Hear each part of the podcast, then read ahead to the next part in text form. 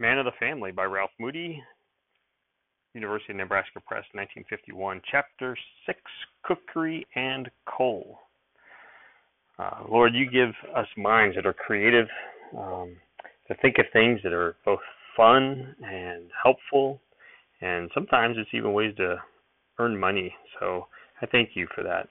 Lord, I pray for all our kids and grandkids to think creatively, to enjoy the gifts you've given them, and then uh, use them for the benefit of others. And I pray that whether it's in their artwork, in their cooking, in their uh, skill with hands and ability to shove, push, uh, move things, uh, let each of them uh, enjoy the work they do. I pray in Jesus' name. Amen. At first, I thought I could build Hal's little go kart over into a wagon that would be big enough to carry all the cookery I'd have to deliver, sat- deliver Saturday. But the more I thought about its wobbly little wheels and narrow spindly axles, the more I knew it would never be strong enough. Then I remembered about the dump. The dump was at the other end of town from where we lived over toward the foundry, where the streetcar tracks went under the Denver High Road. The last time I'd ridden Lady past it, I'd seen an old baby carriage. It was upside down and the body was all smashed, but it had looked as though the wheels and axles were in pretty good shape. I knew they were just what I needed, so I pulled up my overalls on, slid down the banister, and went to get it. It was moonlight enough that I could see pretty well, but there had been a lot of trash thrown on the dump, and I had a terrible time digging the old carriage out. Then I couldn't get the body out, so I had to wheel it home as it was. After school the next day, Dutch Gunther came to help me uh, build the baby carriage over into a wagon, but we couldn't make it work very well. The back wheels were twice as big as the front ones, and we didn't know how to fix it so it would steer without having the front end wobbly. At last, I told Dutch we'd better take it down and see Mr. Langworthy.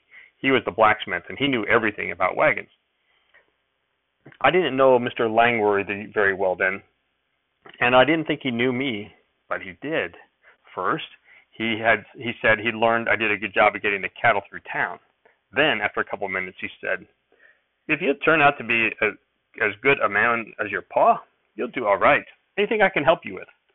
He looked at the wheels and axles of the baby carriage a minute or two, then said, "Kind of spindling, ain't they? But they'll most likely hold up till you can get some better ones. You'll need a fifth wheel and a high bolster in the front. Let's see what I got around here."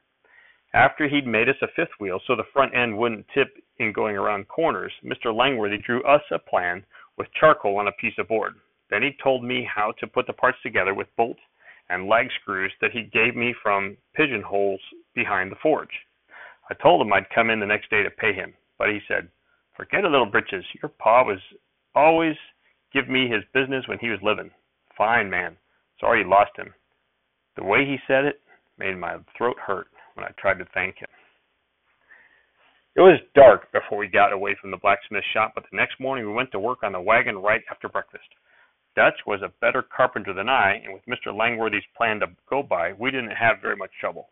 Of course, some of the pieces weren't sawed very straight, and even without a load, the wagon was pretty heavy. But it wasn't wobbly, and we had all it all finished by one o'clock. The only part of it that I invented was the shafts and that was easy. I just bolted the baby carriage handle onto the front axle. What mother had mother had the beans in a big stone crock and the Indian pudding in a smaller one. She had me nail shelves in an apple box for the pies, and Grace lined an egg case with napkins for the donuts and brown bread. By the time we'd put the quart measures and ladles on, there wasn't much room left in the wagon, and it was as heavy as a stone drag. I pulled from inside the shafts, and Philip pushed from behind. We both wore our shoes and stockings, and Mother gave me a little book with all the names and orders in it. She told me to mark down how much I collected from each of the ladies, and not to come home till I had gone in and paid the grocery bill at Mr. Schellebarger's. The delivery worked just backwards from the way the order taking did.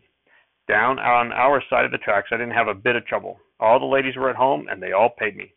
It was up on the hill that things started going wrong. At three of the houses there wasn't anybody at home, and at two others the ladies took the things I had written down for them, but told me to come back some other time for the money. Then two others had changed their minds and only wanted part of the stuff they'd ordered. It was after dark before we stopped going back to the houses where the people were away, and Philip had got so hungry he had to eat a couple of donuts. We did stop at quite a few houses where I hadn't tried to take orders, though, and sold most of the leftovers. Then, on our way to, down to Schellebarger's, we met Sheriff McGrath. He wanted to know what we were doing and where we got the wagon.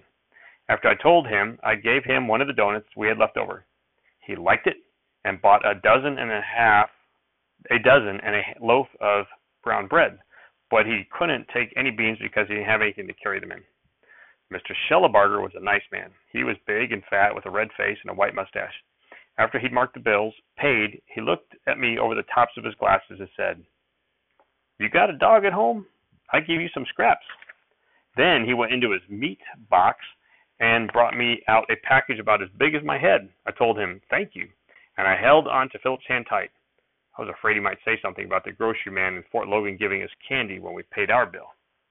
We had three or four quarts of beans and three loaves of brown bread left over, besides an apple pie and a few donuts. I asked Mr. Schellebarger if we could, if he could have let me have an empty two pound lard pail and a piece of brown paper. As soon as we were out to the wagon, I filled the pail with beans and wrapped a loaf of brown bread in the paper.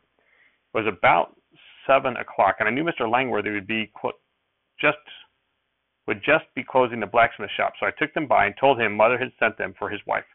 Of course, she hadn't, but it wasn't really a lie because she would have if she'd been in my place and had known what he said about father. After I'd p- paid Mr. Schellebarger's bill, there had been only $2.15 left. I hated to go home and tell mother.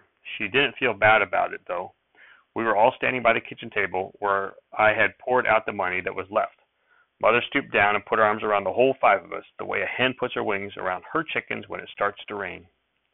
Don't you see, she said, we have had all our groceries for the week, and it's all paid for, and we have money left over. Think how proud father must be of us. Then mother opened the scraps Mr. Schellebarger had given me for King. It was all chunks of good red beef, about as big as eggs. When she pulled the paper back, she said, Why, Ralph, you've picked up someone else's package. No, I told her, I didn't. He put it right in my hands, and I put it right in the wagon. But it's all good, clear meat, Mother said. He didn't intend it for King at all. Oh, everybody is so good to us. The next week, we all worked in the garden, except Grace and Mother. Mother told us what to do. We must plant mostly things we can keep for winter, such as carrots, beets, and turnips, she told us. I saved some Kentucky Wonder Bean seeds. We'll plant lots of those. And tomatoes for canning. Father didn't think this land would be good for potatoes, so we'll put in lots of carrots and three or four rows of corn. Saturday morning, Mother came out to show us how to mix radish and turnip seeds with sand and spread them evenly in the rows. She'd only planted about two feet in the first row when Sheriff McGrath hollered, Morning, Miss Moody. Fine morning, ain't it?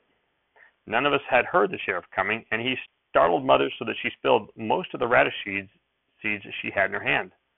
When we looked up, he was just stepping down from his saddle, and he had a whole box of tomato plants under his arm.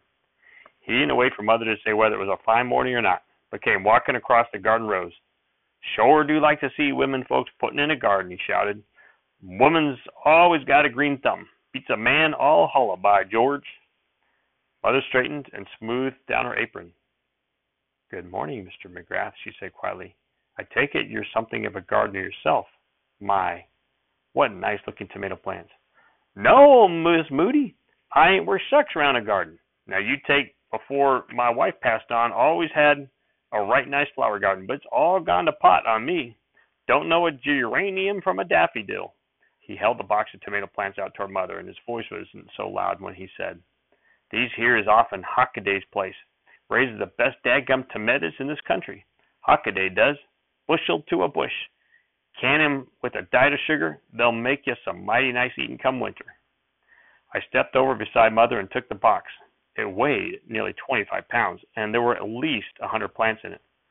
Mother looked at them and said, Oh my, aren't they lovely? This was most thoughtful of you, Mr. McGrath. Twasn't nothing, Mis' Moody, twasn't nothing, the sheriff said. Want I should give you a hand to plant them? Oh, I wouldn't think of it, Mothers told him. A garden is sort of a woman's job, isn't it? I'm sure the children and I can handle it ourselves.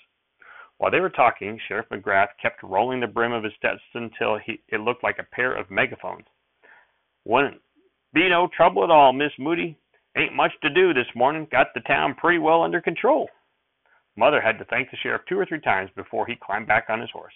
As he rode away up our lane, he turned and called back, Sure is a fine morning, ain't it, Miss Moody? We only had room for a dozen of the tomato plants, so we gave the rest of them to our neighbors. Mother showed us right where everything should go before she went back to her cooking. It was nearly noon by the time we had the last hill of corn planted, but the morning had gone awfully fast.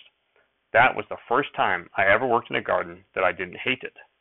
I had better luck on my cookery route that Saturday. Some of the women had been telling others how good Mother's cooking was, and I got my book almost full of orders for the for, for the next Wednesday and Saturday. I didn't think about selling more than Mother and Grace could make, but just kept writing down everything anybody wanted. That week I took in four dollars more than Mr. Schellenbarger's bill, and there was sausage in the package he called scraps. But with so much extra cooking, we used up all the coal. That half a ton of coal fairly melted away, didn't it? Mother said Tuesday night. Ralph, are you sure you brought in all that was all there was? Every last scrap, I said. She got up and looked at the two coal hods. My, my, she said. It won't be a bit more than I'll need to finish the beans, and there's all the brown bread to steam and the doughnuts to fry. Ralph, you'd better see if you can find a few chunks of wood anywhere around the barn. After Wednesday's delivery, we could pay for a whole ton of coal. It was right then I thought about the railroad. When I had been helping get the cattle out of the railroad cut, Pinto had stumbled over a chunk of coal nearly as big as my head. I knew it must have fallen off a train, and if it had, some more must have fallen off too. There is some coal, I told Mother. I just remembered about it. I'll bring it in before I milk duck legs in the morning. Well, she said, that's better. You gave me a terrible start. I was sure I couldn't have used a whole half ton this quickly. Now, run along to bed, both of you. I'll lie down on the sofa in the in the parlor so I can look after the fire and refill the beans. Either Grace or I could have taken care of the beans all right. We tried to get Mother to go to bed, but she wouldn't.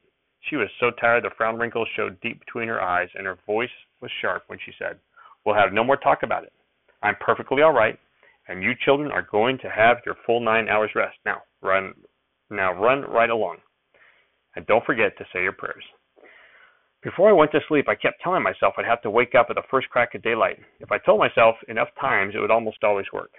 It did that time, but I didn't dare go down the stairs. So, as soon as I pulled my overalls and shirt on, I climbed out the window, slid down the woodshed roof. I took a gunny sack from the barn and was over to the D&RG tracks before the sun came up. There was cold there all right, but I didn't use my head about picking it up. I started the back gate of the graveyard just beyond the end of our lane and worked toward the south. There weren't many big lumps, but quite a few small pieces, and I had to go nearly a quarter of a mile before I had the sack half full. By that time it was so heavy I couldn't carry it, and I had to run home for the wagon. After that, we never had to buy any coal. With Philip and Muriel to help me, we kept the tracks picked clean for two or three miles south of Littleton, and our bin was never empty. That is resourceful and pretty cool how God uh, blessed them with a, a sheriff who keeps saying good morning. I love you. Bye.